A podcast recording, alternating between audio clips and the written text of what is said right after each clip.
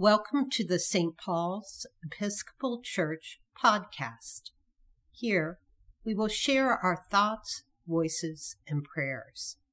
Saint Paul's is a progressive community of faith with ancient roots. You can find out more about Saint Paul's at their website, S T pauls dot D I O U P dot org, or find us on Facebook. If you would like to share your words on this podcast, send us a message.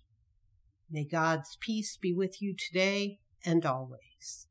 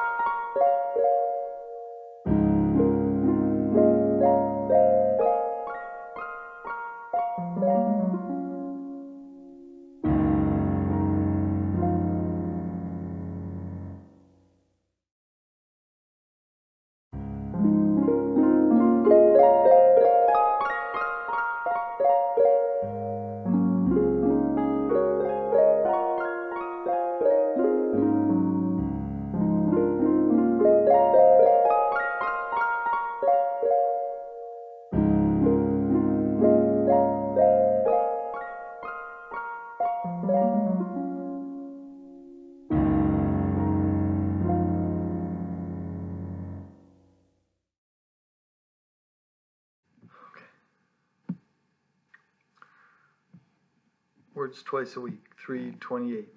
And as uh, oftentimes there's a number of internet links sprinkled through the uh, printed version of this. If you want to check those out, you can go to words twice a week dot blogspot dot com. And shoot, I missed this.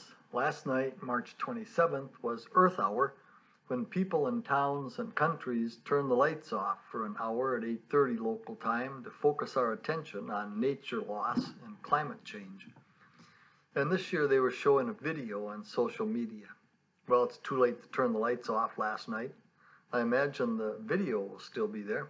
Well, it seems like if you turn off the lights, you might also turn off the devices. I don't know. One year we did a concert. Well, me singing and playing the guitar by candlelight. It was fun. And the challenge for this week was to write a poem that was also a recipe for something called the Moonlight Cupcake or Pudding. Huh, didn't happen. Might still, we'll see. Some days from the church calendar, it's Holy Week. What traditions or rituals do you follow? I used to listen to the Cotton Patch Gospel. Maybe I'll skip a year. Might be a year for Jesus Christ Superstar. Or is there a literary presentation of the gospel that appeals? I've ordered the text of the Cotton Patch Gospel, Luke and Acts. Might be something to Zoom read between Easter and Pentecost. March twenty-ninth. Feast day of John Kibble, an English clergy and poet. He died in eighteen sixty-six. He wrote The Christian Year, a set of poems for the Sundays and feast days of the church year. And these are not just ditzy little haikus. Here's the one for Palm Sunday, and warning, it's six eight-line stanzas. And he answered and said to them, I tell you that if these should hold their peace, the stones would immediately cry out. Saint Luke um, nineteen, verse forty.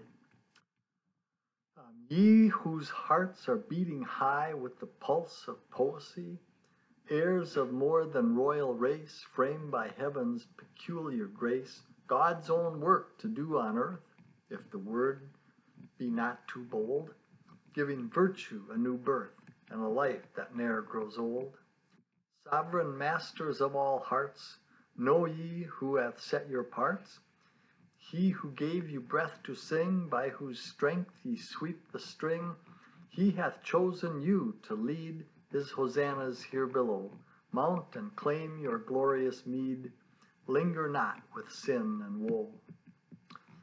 But if ye should hold your peace, deem not that the song would cease. Angels round his glory throne, stars his guiding hand that own, flowers that grow beneath our feet, stones in earth's dark womb that rest, high and low in choir shall meet, there his name shall be unblessed. Lord, by every minstrel tongue be thy praise so duly sung, that thine angels' harps may ne'er fail to find fit echoing here. We the while of meaner birth, who in that divinest spell doth not hope to join on earth, give us grace to listen well. But should thankless silence seal lips that might half heaven reveal, should bards and idle hymns profane the sacred soul in enthralling strain, as in this bad world below noblest things find vilest using, then thy power and mercy show in vile things noble breath infusing. Then waken into sound divine the very pavement of thy shrine, till we, like heaven's star-sprinkled floor, faintly give back what we adore, childlike though the voices be, and untunable the parts. Thou wilt own the minstrelsy if it flow from childlike hearts. uh, March thirtieth, Innocent of Alaska. Born in seventeen ninety-seven, he was an Orthodox priest who became a bishop and archbishop in Alaska, the first such in the Americas. He worked among the native peoples and learned their languages. Later, he became Metropolitan of Moscow and all Russia. March thirty-first, John Donne. He was an English poet, scholar, soldier, born into a recusant family. People who refused to attend Anglican services but stayed loyal to the Pope, who later became a cleric in the Church of England, then Dean of Saint Paul's Cathedral in London. Known mostly as a poet, I suppose, he wrote sonnets, love poems, religious poems, Latin translations, epigrams, elegies, songs, and satires. He wrote Death Be Not Proud, and a poem for Saint Lucy's Day, winter solstice, and a meditation that includes For Whom the Bell Tolls, which includes the line, "The bell doth toll for him that thinks it doth." He died on this day in sixteen thirty-one, but had risen from his sickbed on February twenty-fifth and delivered the Death's Duel sermon, which was later described as his own funeral sermon. Death's Duel portrays life as a steady descent to suffering and death. Death becomes merely another process of life in which the winding sheet of the womb is the same as that of the grave. Hope is seen in salvation and immortality through an embrace of God, Christ, and the resurrection. April first, it's Holy Thursday. We often did communion with the service of Tenebrae, where you read through the Passion, turning off lights or blowing out candles as the story goes along. And then the tradition of stripping the church, where you carry out all the flowers, pictures, ornaments, and leave just the bare walls and altar. It was pretty dramatic. April second, Good Friday. Here's a collect from the United Methodist Service for Good Friday. Almighty God, your Son Jesus Christ was lifted high upon the cross so that he might draw the whole world to himself. Grant that we who glory in this death for our salvation may also glory in his call to take up our cross and follow him, through Jesus Christ our Lord. Or this from the Book of Common Prayer. Almighty God, we pray you graciously to behold this your family, for whom our Lord Jesus Christ was willing to be betrayed and given into the hands of sinners and to suffer death upon the cross, who now lives and reigns with you in the Holy Spirit, one God, forever and ever. Amen. Um, April third, the Richard of Chichester. He was the Bishop of Chichester and known, among other things, for a rigid frugality and temperance. Richard was an ascetic who wore a hair shirt and refused to eat off silver. He kept his diet simple and rigorously excluded animal flesh, having been a vegetarian since his days at Oxford. He's often shown with a chalice by his side, because the legend is that he once dropped the chalice while serving Mass and nothing spilled from it. He was said to have spoken this prayer on his deathbed. Thanks be to thee, my Lord Jesus Christ, for all the benefits thou hast given me, for all the pains and insults thou hast borne for me, O most merciful Redeemer, friend and brother. May I know thee more clearly, love thee more dearly, follow thee more nearly. Day by day, day by day, if you learned it from Godspell. um, April fourth is Easter, and uh, Martin Luther King Junior He was assassinated on this day in nineteen sixty-eight in Memphis, Tennessee. He was staying at the Lorraine Motel. Hey, we were there. It's part of the National Civil Rights Museum now and well worth visiting. They have his room kept just the way it was that night. According to Jesse Jackson, who was present, King's last words on the balcony before his assassination were spoken to musician Ben Branch, who was scheduled to perform that night at an event King was attending. Ben, make sure you play Take My Hand, Precious Lord in the meeting tonight. Play it real pretty. As we're thinking about racial inequality, here's something to consider. According to the biographer Taylor Branch, King's autopsy revealed that though only thirty-nine years old, he had the heart of a sixty-year-old, which Branch attributed to the stress of thirteen years in the civil rights movement. And then some days from the World and Earth calendar, March twenty-ninth, Robert Scott made his final diary entry on his way back from the South Pole with two other expedition members in nineteen twelve. We shall stick it out to the end, but we are getting weaker, and of course, the end cannot be far. Last entry, for God's sake, look after our people. He got there to the pole five weeks after Amundsen and wrote, "The worst has happened. All the daydreams must go. Great God, this is an awful place." When their bodies were found, next to their bodies lay thirty-five pounds of Glossopterus tree fossils, whatever those are, which they had dragged on hand sledges. These were the first ever discovered Antarctic fossils and proved that Antarctica had once been warm and connected to other continents. And then here's an interesting little tidbit. The temperature was forty degrees below zero Celsius, which is also forty degrees below zero Fahrenheit. Huh. Um, George Sherratt died in eighteen ninety-one. He was a guy that painted big pictures made up of little dots of paint, most famously the Sunday afternoon picture. And uh, Emanuel Swedenborg died in seventeen seventy-two. He was a Swedish pluralistic Christian theologian, scientist, philosopher, and mystic. Swedenborg had a prolific career as an inventor and scientist. In seventeen forty-one, at fifty-three, he entered into a spiritual phase in which he began to experience dreams and visions, notably on Easter weekend.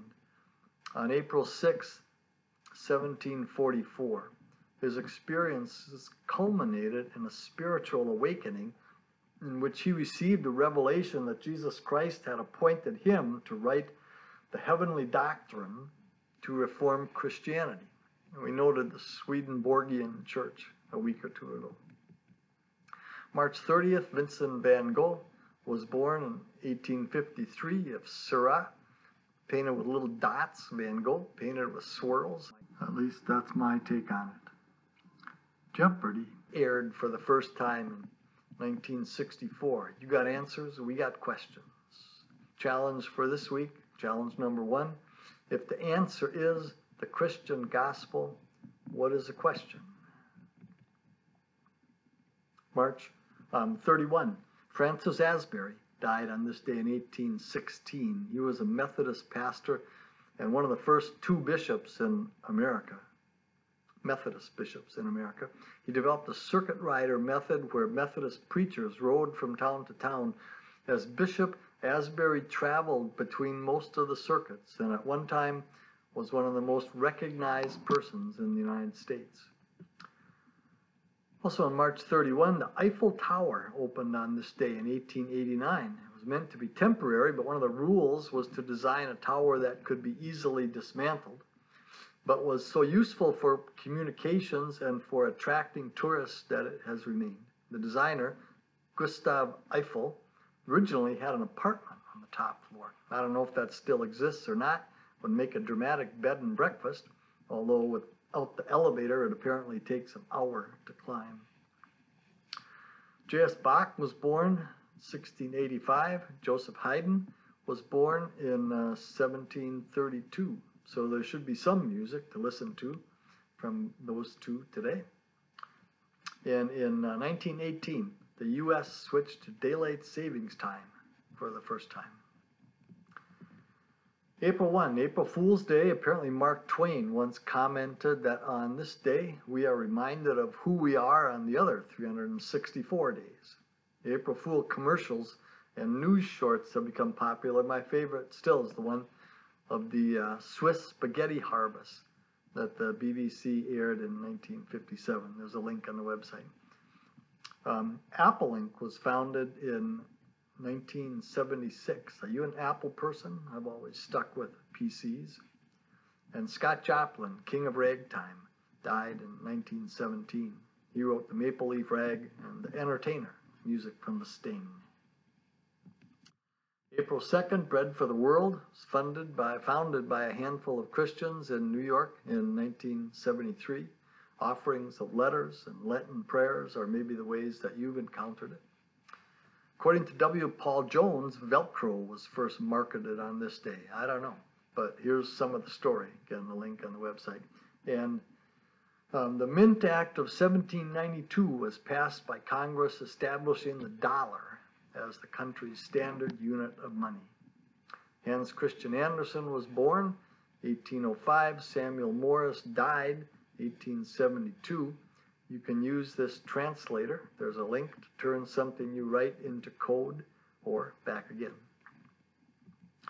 April third, Johannes Brahms died in eighteen ninety-seven. Here's a link for eight hours of Brahms' lullaby. Really? I had a teddy bear that played it when I was a child. You had to wind it up every minute or so.